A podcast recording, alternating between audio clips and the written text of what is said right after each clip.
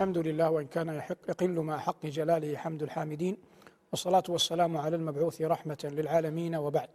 فهذا لقاء مبارك متجدد من برنامجكم روح المعاني. ولقاء هذا اليوم نفيء فيه إلى قول الله جل وعلا ولقد مننا على موسى وهارون فحديثنا عن هذين النبيين الكريمين سلام الله عليهما. موسى وهارون من حيث النسب أخوان أشقاء ومن حيث الولادة فإن هارون أكبر عمرا من موسى عليه السلام أي أنه ولد قبله.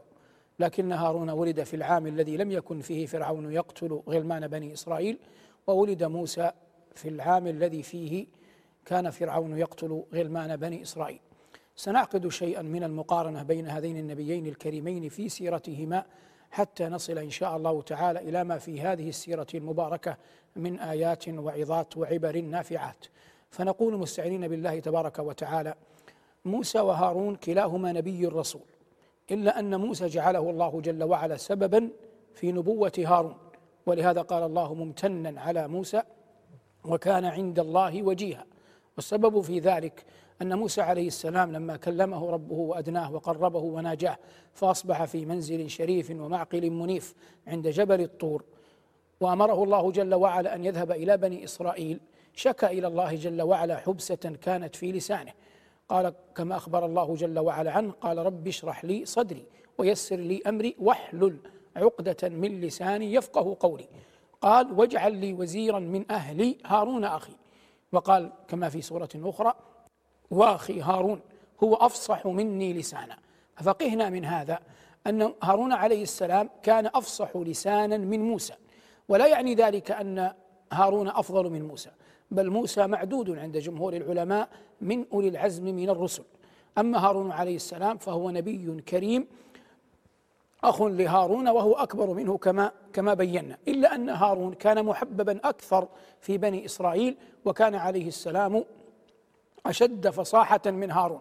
ولهذا نرى أن فرعون لما أراد أن يعلو على قومه وأخذ يحاور موسى قال فرعون لقومه اما أنا خير من هذا الذي هو مهين ولا يكاد يبين؟ أي لا يكاد يفصح. لا يكاد واحد يفقه ما يقول يعير موسى بالحبسة التي التي في لسانه. وقد اختلف الناس لما كانت هذه الحبسة في لسان موسى. وبعض أهل العلم يقول ولا يوجد ما يرد هذا عقلا ولا نقلا أن فرعون لما خاف من موسى في صغره لما رأى عليه من أمارات وعلامات النجابة أراد أن يبطش به ويقتله. فخوفته زوجته آسيا بنت مزاحم وطلبت منه أن يمتحنه يختبره. فقبل فقدم له جمرا وتمرا ليأخذ أحدهما ليعرف أين عقله.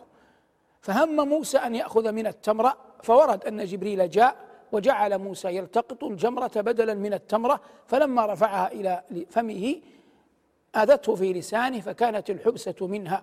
والله أعلم إن كان هذا قد وقع أو لم يقع المهم منه أنه كانت في لسان موسى عليه السلام حبسه. موسى عليه السلام ولد وحفظه الله جل وعلا أن ألقي في تابوت فالتقطه آل فرعون كما قال الله جل وعلا ليكون لهم عدوا وحزنا. لم يحدثنا القرآن عن نشأة هارون وحدثنا أكثر عن نشأة موسى عليه السلام وأنه نشأ في قصر فرعون كما هو معلوم. من الناحية الأخرى من ناحية الرسالة والنبوة فإن الله جل وعلا بعثهما معا إلى فرعون. أن ائتيا فرعون فقولا إنا رسول رب العالمين. أن أرسل معنا بني إسرائيل. فلما قدم على فرعون وردهما أو آل الأمر بهما مع فرعون إلى مسألة السحرة في الخبر المعروف. فكان موسى ظاهرا لأن الذي يدعو يدعو على شيء بين. فدين الله جل وعلا لا ينادى به في الكهوف والأخبية إنما ينادى به على ملأ من الناس. وكلما كان الإنسان واضح المنهج مالئا يده مما يقول لم يحتج إلى أن يختفي هنا وهناك. قال موسى لفرعون وآله قال موعدكم يوم الزينة وأن يحشر الناس ضحى. فاختار يوما معروفا واختار وقتا معروفا كما أخبر ربنا جل وعلا. لما آمن السحرة وخروا ساجدين اختلفوا جبلة في نسبة في تمجيد رب العالمين جل جلاله كيف يمجدونه. والله جل وعلا حكى قولهما كله. قال في آية فألقي السحرة ساجدين قالوا آمنا برب العالمين رب موسى وهارون. فهؤلاء قالوا رب موسى وهارون لأنهم رأوا أن الذي ألقى العصا هو موسى وليس هارون. وأما غيرهم فقد قال آمنا برب هارون وموسى. فقدموا موسى لأن موسى عليه السلام لأن هارون عليه السلام كان أكبر كان أكبر من أخيه موسى فقدموه لكبره. وبكل جاء القرآن. والسبب في هذا أن السحرة عقلا لم يكونوا يعلمون أنهم سيؤمنون فلم يكونوا متفقين على كلمة سواء يقولونها في حالة أنهم يغلبون لأنهم غلبوا فجأة. قال الله جل وعلا فألقي السحرة ساجدين قالوا آمنا برب العالمين رب موسى وهارون. فهذا الأمر وقع فجأة منهم على غير استعداد مسبق ولهذا اختلف اللفظ لعدم الإعداد له. بعضهم قدم موسى وبعضهم قدم وبعضهم قدم هارون عليهما السلام. موسى وهارون كلاهما خرج بقوم بقومهما من بني إسرائيل من أرض مصر إلى أرض إلى ما بعد البحر إلى أرض سيناء إلى صحراء التيه. لكن هارون قبض أي مات قبل موسى عليه السلام. موسى صلوات الله وسلامه الله عليه فضله الله على أخيه وعلى جمع كبير من الأنبياء بأن الله كلمه. ومراتب الهداية عدها بعض العلماء إلى عشرة. أرفعها وأجلها مقام التكليم من غير حجاب.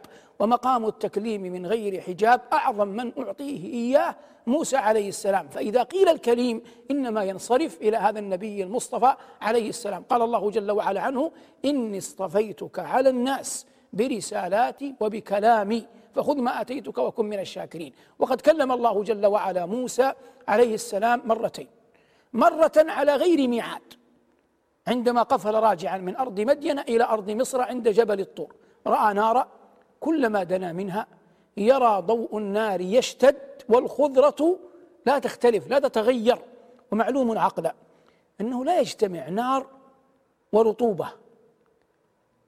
فالشجرة إذا كانت طرية مملوءة ماء محال أن تجري فيها النار. فالحطب لا يكون إلا فيما يبس. فموسى هاله المنظر أن الشجرة تزداد خضرة والنار تزداد نورا. إني آنست نارا أمر أهله أن يمكثوا. حتى أتاها فكلمه ربه وناجاه وقربه وأدناه كما بينا. وهذا مقام التكليم الأول. إني أنا ربك فاخلعن عليك إنك بالوادي المقدس طوى وأنا اخترتك فاستمع لما يوحى إنني أنا الله لا إله إلا أنا فاعبدني وأقم الصلاة لذكري. هذا مقام التكليم الأول. مقام التكريم الثاني كان بعد خروجه مع قومه من أرض مصر إلى أرض التيه فوعده ربه أربعين ليلة. كانت في أول الأمر ثلاثين والمشهور أنها شهر ذو القعدة ثم أتمها الله بعشر والمشهور أنها العشر الأول من ذي الحجة فيكون تكليم الله جل وعلا لموسى في صبيحة يوم النحر. قال الله تبارك وتعالى ولما جاء موسى لميقاتنا وكلمه ربه قال ربي أرني أنظر إليك. قال لن تراني ولكن ولكن انظر إلى الجبل فإن استقر مكانه فسوف تراني. فلما تجلى ربه للجبل جعله دكا وخر موسى صعقا فلما أفاق قال سبحانك تبت إليك وأنا أول المؤمنين. هذا التكليم الثاني. في التكليم الثاني نلحظ أن موسى رغب في مقام الرؤيا بعد أن أعطي مقام مقام التكريم. بعض أهل العلم يقارن ما بين حال موسى هنا وحال النبي صلى الله عليه وسلم. فقالوا إن موسى عليه السلام لما أعطي مقام التكريم طمع في مقام الرؤيا. أما محمد عليه الصلاة والسلام فإنه لما أعطي ما ما أعطاه من مقامات في رحلة الإسراء والمعراج لم يتغير ولهذا قال الله ما زاغ البصر وما طغى أي لم يلتفت يمنة ولا يسرى وإنما أقيم حيث أقامه الله وعندي أن في هذه المفاضلة نظر والعلم عند الله. لكن نلحظ هنا أن الله جل وعلا قال فلما تجلى ربه للجبل جعله دكا وخر موسى صعقا فلما أفاق إذا وقع من موسى أنه صعق وأنه أفاق. المدينة لما هاجر إليها النبي صلى الله عليه وسلم كان يسكنها اليهود. فيحصل اختلاط والتقاء ما بين اليهود والمسلمين قبل أن يتركوها. دائما اللقاء إما أن يكون ديني وإما أن يكون دنيوي. في الدنيوي في مسائل التجارة فهذه لا علاقة بمقام النبوة بها. لكن في المسائل الحياتية الدينية قال رجل من اليهود لرجل من الأنصار لا والذي فضل موسى على البشر. فالأنصاري لم يملك نفسه صفعه. فاحتكم إلى النبي صلى الله عليه وسلم فقال عليه الصلاة والسلام لا تفضلوني على الأنبياء. فإني أكون أول فإن الناس يصعقون. فأكون أول من يفيق. فأجد موسى آخذا بقوائم العرش. فلا أدري أفاق قبلي فصعق فأفاق قبلي أم جوزي بصعقة الطور. أولا النبي عليه السلام يعلم أمته كيف أن الإنسان يتوقف عندما لا يعلم. فهو نبي يوحى إليه بل خير النبيين ويقول فلا أدري. ثم بين ما يحتمله الأمر. قال فإن الناس يسعقون وهذا دل عليه القرآن. ونفخ في الصور فصعق من في السماوات ومن في الأرض إلا من شاء الله. يقول عليه السلام فلا أدري أصعق أم جوزي بصعقة الطور؟ أي أن تلك الصعقة التي نالها موسى عندما تجلى ربه للجبل جوزي بها فأصبح ممن استثناه الله. فأصبح ممن استثناه الله. ولما توقف عليه السلام حري بكل أحد من أمته أن يتوقف. قال الله تبارك وتعالى ولا تقف ما ليس لك به علم إن السمع والبصر والفؤاد كل أولئك كان عنه مسؤولا. في الفترة في الحقبة في المدة التي كان موسى عليه السلام يناجي فيها ربه ويعطى مقام التكليم كان قد استخلف أخاه هارون على قومه وقال موسى لاخيه هارون اخلفني في قومي وأصلح ولا تتبع سبيل المفسدين. في تلك الفترة عبد بنو إسرائيل العجل على مشهد من من؟ على مشهد من هارون فنصحهم ووعظهم يا قوم إنما فتنتم به وإن ربكم الله والسامري لما خرج بنو إسرائيل من أرض مصر كان بنو أهل مصر الأقباط يعطون بني إسرائيل ذهب وفضة يتزين بها النساء وبعضهم لثقتهم في بني إسرائيل يودعون عندهم أمانات.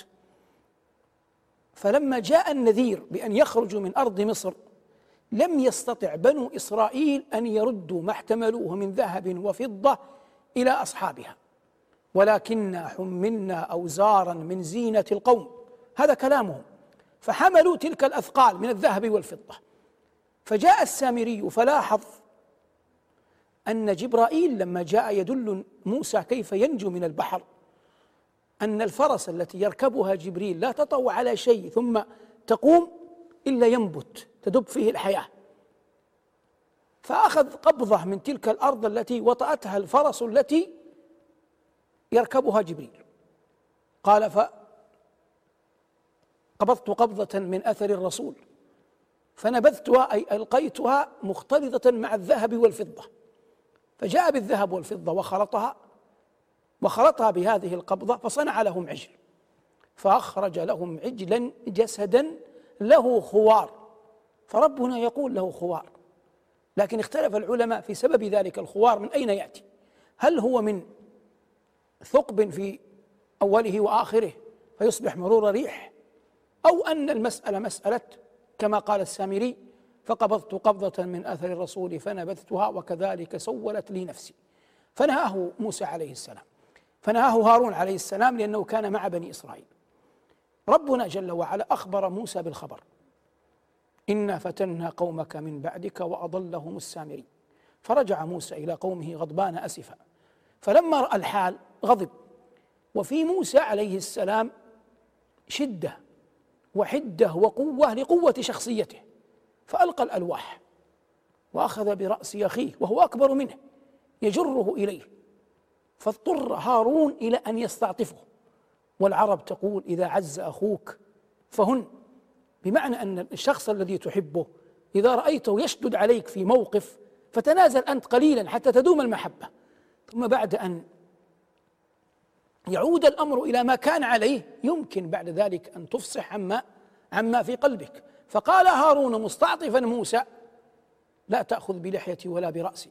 وقال له يا ابن ام وهو أخوه الشقيق لكنه ذكر الأم حتى يستجدي ويستعطف موسى. مما دفع موسى إلى أن يقول رب اغفر لي ولأخي. هذا كله وقع في صحراء التيه بعد أن خرج بنو إسرائيل من أرض مصر وهو ما يجمع ما بين هارون وموسى. مما يجمع بينهما أن نبينا صلى الله عليه وسلم التقى بهما في رحلة الإسراء والمعراج. وجد موسى في السماء السابع في السماء السادسة والتقى بهارون في السماء الخامسة. وهذا يدلك من باب الإشارة إلى أن موسى أفضل من هارون. وهذا مجمع عليه لأن موسى كما قلنا معدود في أولي العزم. الله يقول وإذ أخذنا من النبيين ميثاقهم ومنك ومن نوح وإبراهيم وموسى وعيسى بن مريم وأخذنا منهم ميثاقا غليظا. وقال شرع لكم من الدين ما وصى به نوحا والنبيين من بعده وما وصينا به إبراهيم وموسى وعيسى أن أقيموا الدين ولا تتفرقوا فيه. فهاتان الآيتان في الأحزاب والشورى ذكر الله جل وعلا فيهما أولو العزم من الرسل فنص على نبوة ورسالة موسى ولم يذكر فيهما هارون. إلا أنه في رحلة الإسراء والمعراج. وإن كان قد التقى بهما نبينا عليه الصلاة والسلام إلا أن موسى لما تجاوزه نبينا عليه السلام وقد رحب به في الأول قال مرحبا بالأخ الصالح والنبي الصالح بكى فقيل له ما يبكيك؟ قال أبكي أن غلاما بعث بعدي يدخل الجنة من أمته أكثر ممن يدخل من أمتي. وهذه غبطة والأنبياء يتنافسون في هذا. والله يقول في ذلك فليتنافس المتنافسون. ولهذا قال نبينا عليه الصلاة والسلام تزوجوا الولود الودود فإني مكاثر بكم الأمم يوم القيامة. فأنت عندما تحسن إلى أحد وتكون سببا في إسلامه أو هدايته إنما تكثر سواد أمة محمد صلى الله عليه وسلم وهو أمر مطلوب مرغوب محبب إلى رسولنا عليه الصلاة والسلام. حتى هذه الموقف ينجلي لما رجع نبينا عليه الصلاة والسلام بعد أن فرضت عليه الصلوات الخمس لقي موسى. فسأله موسى بما أمرك ربك؟ فأخبره. فقال موسى وهو قبل قليل يبكي قال ارجع إلى ربك فاسأله التخفيف فإني قد بلغت الناس قبلك وإن أمتك لن تطيق هذا. فرجع موسى يسأل ربنا يسأل ربنا التخفيف. رجع نبينا عليه الصلاة والسلام يسأل ربنا التخفيف. ما زال يتردد. ما بين موسى وبين رب العزة والجلال حتى استحيا صلوات الله وسلامه عليه. قال عليه السلام يحفظ لموسى هذا الصنيع نعم الصاحب كان لكم. يخاطب هذه الأمة أي نعم الصاحب موسى كان لكم. هذا ما ورد عن خبره في ليلة الإسراء والمعراج. كما أنه قبل ذلك والنبي عليه الصلاة والسلام على البراق في غدوه إلى المسجد الأقصى مر على موسى. قال رأيته في قبره قائما يصلي. ولو شئت لأريتكم قبره عند الكثيب الأحمر. وهذه حياة برزخية. كان يعيشها نبي الله موسى. الله أعلم كيف الله أعلم كيف كانت. الذي يعنينا هنا أن الله جل وعلا ذكر هذين النبيين الكريمين وأخبر بمنته عليهما. قال ولقد مننا على موسى وهارون. وآتيناهما الكتاب المستبين أي التوراة. فالله جل وعلا أعطى موسى وهارون التوراة. والتوراة يقول بعض أهل العلم إنها مما كتبه الله جل وعلا بيده لأن الله قال وكتبنا له في الألواح من كل شيء وهي كتاب عظيم فيه شرائع كبرى ثم بعده الإنجيل ثم ما أنزله الله على نبينا من القرآن من القرآن العظيم. موسى وهارون اجتمع في أنهما أخوان. كما أن سليمان وداود اجتمع في أنهما أب وابنه وإبراهيم وإسحاق كذلك أب وابنه ويعقوب ويوسف أب وابنه. وهذا كله من اصطفاء الله تبارك وتعالى لبعض لبعض خلقه. القرآن أعطانا أحاديث متناثرة يسيرة عن هارون. وأكثر الكلم والحدث عن نبي الله موسى قلنا لأن الله جل وعلا اصطفاه. وقلنا إن كون هارون أفصح لا يعني أنه أفضل من موسى وهذا يعطيك قاعدة أنه قد يوجد في المفضول ما لا يوجد في الفاضل. فمثلا النبي عليه الصلاة والسلام لما جلس وكان قد ظهر بعض ساقيه فدخل عليه أبو بكر فلم يغير من هيئته ثم دخل عليه عمر فلم يغير من هيئته ثم دخل عليه عثمان فغير من هيئته. فسألته عائشة لما غادروا لما غيرت عندما دخل عثمان ولم تغير عندما دخل أبو بكر وعمر؟ قال يا عائشة ألا أستحيي من رجل تستحيي منه الملائكة؟ وقال في حديث آخر أحيا أمتي أو أشد أمتي حياء عثمان. فكون عثمان رضي الله عنه أشد هذه الأمة حياء لا يعني بالضرورة أنه أفضل من غيره. فقد يوجد في النهر ما لا يوجد في البحر والعبرة بالعموم. قد يوجد في النهر ما لا يوجد في البحر والعبرة والعبرة بالعموم. هارون ما فيه من لين جعله محببا عند قومه. وقد ورد في بعض روايات الحديث والإسراء والمعراج أنه لما مر عليه الصلاة والسلام على هارون قال من هذا يا جبريل؟ قال هذا المحبب في قومه هارون بن عمران.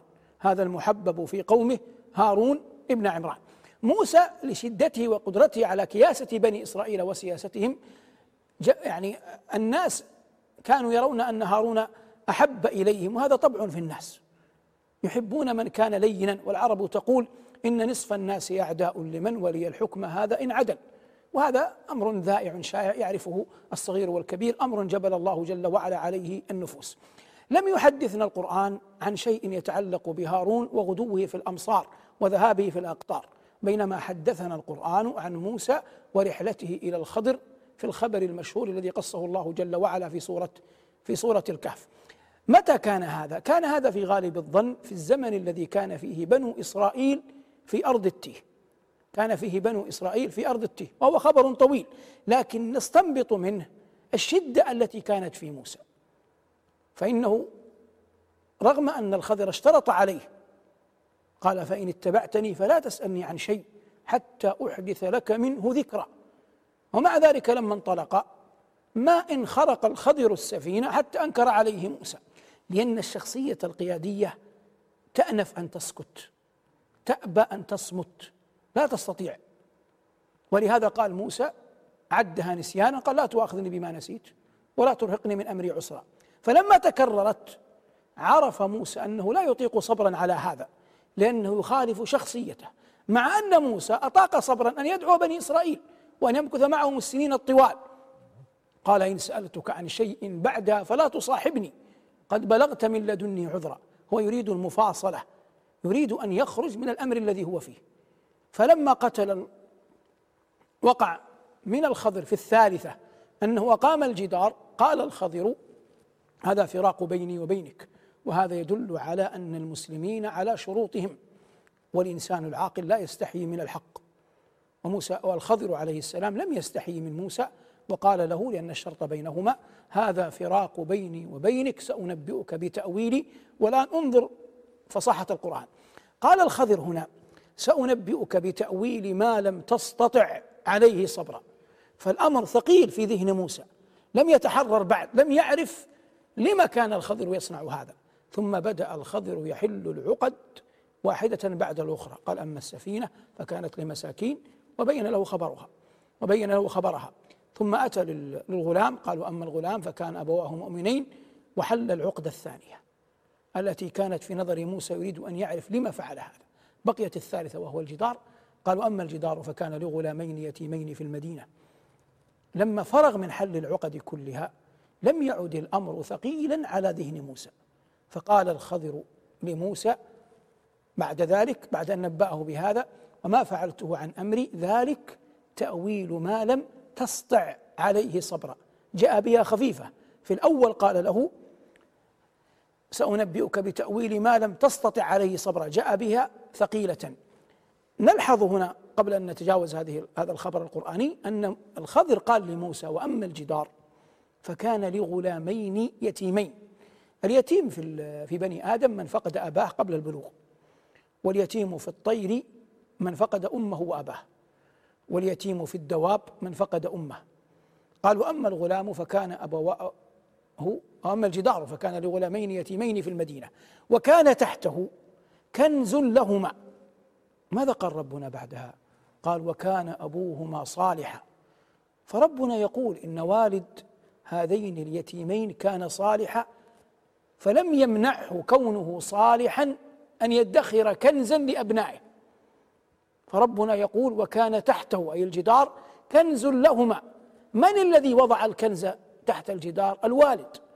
فكون الوالد يحتاط لأبنائه ويحفظ لهم مالا بعد وفاته لا يعد ذلك خارما لصلاحه. ما دام يزكيه وينفق منه ويتصدق منه لا يضره ذلك شيئا بدليل قول الله وكان أبوهما صالحا. فأراد ربك أن يبلغا أشدهما ويستخرج كنزهما لأن المال قوام الحياة. ويستخرج كنزهما رحمة من ربك وما فعلته عن أمري ذلك تأويل ما لم تسطع عليه صبرا. هذا نبأ موسى والخضر. ونلحظ أن شخصية هارون هنا ذكره لم يأتي في خبر موسى وهارون. من الذي ورد الذكر هنا؟ ورد ذكر فتى موسى يوشع بن نون عليه السلام ويوشع ساس بني إسرائيل بعد موسى. قال الله جل وعلا وإذ قال موسى لفتاه لا أبرح حتى أبلغ مجمع البحرين أو أمضي حقبا وجرت عادة أهل الفضل من الأنبياء وغيرهم أن يكون لهم فتى يقوم بشؤونهم يخدمهم يتولى خصائص أمرهم. فالنبي عليه الصلاة والسلام لما ذهب إلى الطائف كان معه زيد بن حارثة ولما صلى الله عليه وسلم نفر من عرفة إلى مزدلفة كان معه أسامة بن زيد ولما نفر من مزدلفة إلى منى كان معه الفضل بن العباس. موسى عليه السلام كان معه فتاة يوشع بن نون عليه السلام. يوشع هذا مكث بني إسرائيل في أرض التيه أربعين سنة كما حكم الله عليهم ولم يقدروا أن يدخلوا الأرض المقدسة. فلما مات موسى وهارون تولى أمرهما أي أم تولى أمرهم أي بني إسرائيل يوشع بن نون وهو الذي دخل بهم الأرض المقدسة. الله قال لهم ادخلوا الأرض المقدسة التي كتب الله لكم وهي ريحة. دخلها يوم الأحد. وجاء يوم الجمعة وأمسوا دون أن ينتهي. فنظر إلى الشمس وقال أنت مأمورة وأنا مأمور. اللهم احبسها علي. فحبس الله الشمس عليه حتى فرغ من قتاله لأن بني إسرائيل لا يرون جواز القتال يوم السبت. فأنهى المعركة في ستة أيام بدءا من الأحد وانتهاء وانتهاء بالجمعة. ولهذا أحيانا يقال عن الشمس إنها أخت يوشع. قال شوقي قفي يا أخت يوشع خبرينا أحاديث القرون الغابرين في قصيدة آه، طويلة مليئة بالحكم. فإن لم نوقى النقص حتى نطالب بالكمال الأولين. وهذا يعطي كمال الأدب في التعامل في التعامل مع الناس. نقول هذا يوشع بن نون فتى موسى عليه السلام الذي ورث النبوة بعده وأصبح يسوس بني إسرائيل وذكرنا أن هارون غائب عن هذا المشهد الذي قصه الله جل وعلا من نبأ موسى والخضر. تقدم موت هارون على موسى ثم موت مات موسى عليه السلام بعد أن خير فاختار لقاء الله جل وعلا وقد جرت سنة الله في خلقه أن الأنبياء يخيرون عند الموت. يضرب بموسى المثل في صبره على الناس. فنبينا عليه الصلاة والسلام لما اشتد عليه بعض أذى الناس قال رحم الله أخي موسى أوذي أكثر من هذا فصبر. وهذا من جوامع الاتفاق بين نبوة نبينا صلى الله عليه وسلم وبين نبوة كريم الله موسى بن عمران. يبقى سؤال يطرح دائما. نقول إذا قيل الكليم ينصرف إلى موسى هل يعني ذلك أن الله جل وعلا لم يكلم أحدا غير موسى؟ هذا فيه خلاف بين العلم بين أهل العلم. لكن من المتفق عليه أن الله النبي أن الله جل وعلا كلم أبانا آدم. وقد جاء في الحديث أن أبا ذر رضي الله تعالى عنه قال لنبينا عليه الصلاة والسلام أكان آدم نبيا؟ قال نعم كان نبيا مكلما كان نبيا مكلما. وأهل العلم يقولون إن نبينا صلى الله عليه وسلم كلم ربه ليلة الإسراء والمعراج. على اختلاف هل رأى ربه أو لم يرى ربه وظاهر القرآن أنه لم يرى ربه. كذلك قيل إن الله جل وعلا كلم الخليل إبراهيم. فإن صح هذا فيصبح التكليم أعطي لأربعة لآدم وموسى ومحمد وإبراهيم عليهم صلوات الله وسلامه. لكن إذا قيل الكليم إنما ينصرف إلى موسى عليه الصلاة والسلام وحده دون سواه. لأن الله قال وكلم الله موسى تكليما وقال في حق موسى إني اصطفيتك على الناس برسالاتي وبكلامي فخذ ما آتيتك وكن من الشاكرين. يبقى في خبر موسى كله أنه لما أفاء الله عليه وهذا مما ينبغي على المؤمن أن يفقهه في هذه الأزمنة لما أفاء الله عليه بعد أن وكز ذلك القبطي فقتله قال ربي إني ظلمت نفسي فاغفر لي فغفر له إنه هو الغفور الرحيم. قال ربي بما أنعمت علي فلن أكون ظهيرا للمجرمين. فلا يقبل أن ينصر الإنسان أهل الظلم. ولا لا يقبل أن يعين الإنسان الناس على معصية الله جل وعلا. ولا يقبل أن يكون الإنسان ظهيرا لمن يعلم منهم الفساد في الناس. هذا كله مما حرمه الله. ولا تركنوا إلى الذين ظلموا فتمسكم النار وما لكم من دون الله من أولياء ثم لا تنصرون. جاء رجل ممن يخيط الثوب لبعض الظلمة إلى أحد الأئمة. وقال له أأنا ممن قال الله فيهم ولا تركنوا إلى الذين ظلموا? قال لا بل أنت منهم. قال فمن الذين يركنون? قال من باعك الخيط الذي تخيط به ثياب الظلمة. نسأل الله لنا ولكم العافية. هذا ما تهيأ إراده وأعان الله على قوله. السلام عليكم ورحمة الله وبركاته.